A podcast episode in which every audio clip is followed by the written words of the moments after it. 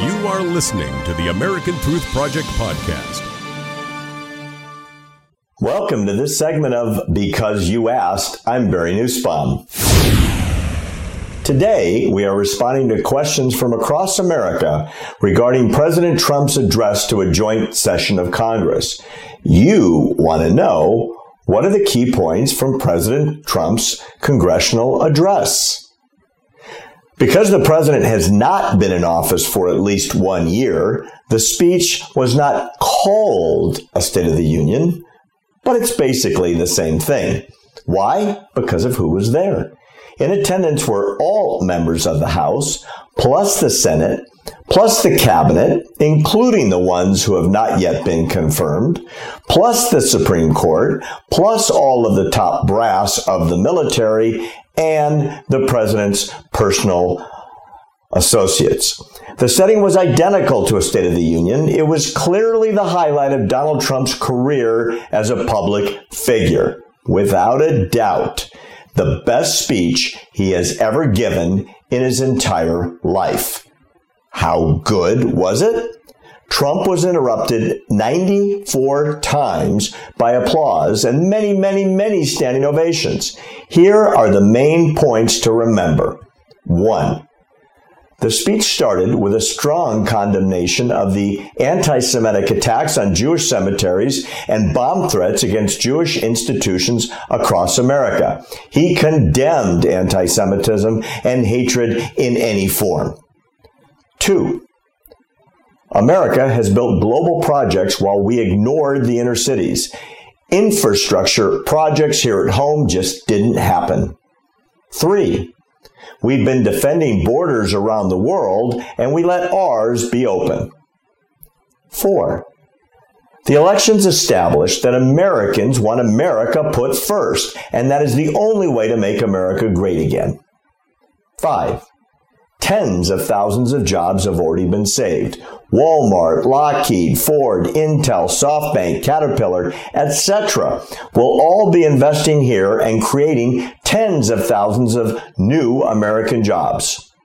Six, the stock market's way up, 3 trillion in market value added since the election. Seven, he's draining the swamp preventing lobbying by government officials after they leave office for a number of years, and a permanent ban to ever lobby for a foreign government. And somehow that got noise.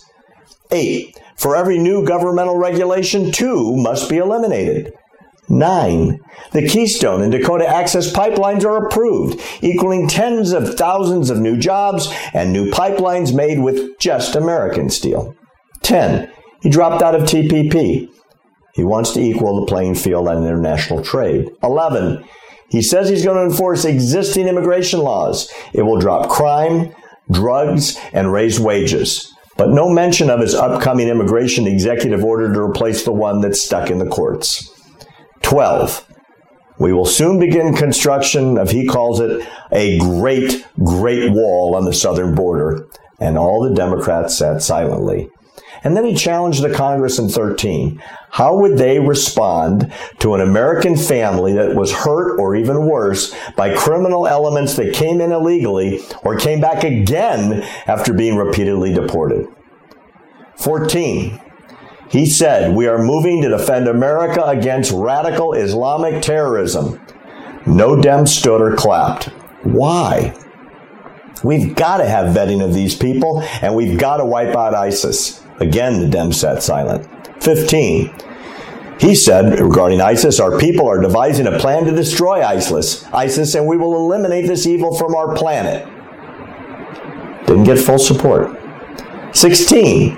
I have kept my promise, he said, to appoint a justice from my original list of some months ago to replace Justice Scalia, who passed. And then he introduced Scalia's widow. 17. I'm going to make it very, very hard for American companies to leave America. And get this, even almost Vice President Senator Tim Kaine stood up to applaud. Good job, Tim. 18. He promised big tax cuts for businesses and the middle class. Here's a big one 19, a trillion dollars in new investment for infrastructure from private and public money to create massive jobs. Buy American, hire American, he says. 20, He's going to repeal and replace Obamacare. It will provide more choices, lower costs, no mandates, cover pre existing conditions. You can buy across state lines to create a national market while bringing down costs. 21. We must support the men and women in law enforcement. No mention of Black Lives Matter as Obama would have done on this subject. 22. We will support the military and equip them. They'll be ready to win we're going to eliminate the sequester and call for the largest budget increase for military spending in history and extra support for veterans. Again, not a complete standing ovation. Who would sit through that point? 23, the longest ovation of the night, by far, honored the legacy of Ryan Owens, a special forces operator who was killed a few weeks ago, and his wife was in attendance. Boy, was that moving. 24. We will strongly support NATO, and other NATO countries are now funding it more than ever. They're putting in their fair share of their own defense. Good for them. 25. He says, My job is not to represent the world, my job is to represent the United States of America. And every Democrat sat down for that one. The Democratic response after the speech was bizarre. No member of the House or Senate or even a leader of the party would speak. Instead, they got Steve Beshear, a 72 year old retired Democratic governor of Kentucky. He provided a weird response, well, really a non response. And why would not any member of the House or the Senate or the Democratic leadership want this job in front of a national audience? I can't figure it out. Okay. Please keep your questions coming to American Truth Project and our social media through either Facebook or Twitter. If we select your question, you will get a special gift.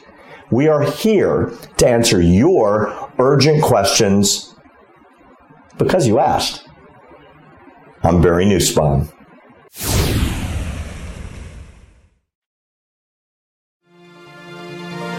Thanks for listening to the American Truth Project a 501c3 nonprofit. Please subscribe to our podcast and follow us on our social media channels to stay plugged in to the truth. Go to americantruthproject.org and subscribe to our newsletter to stay informed on the latest news.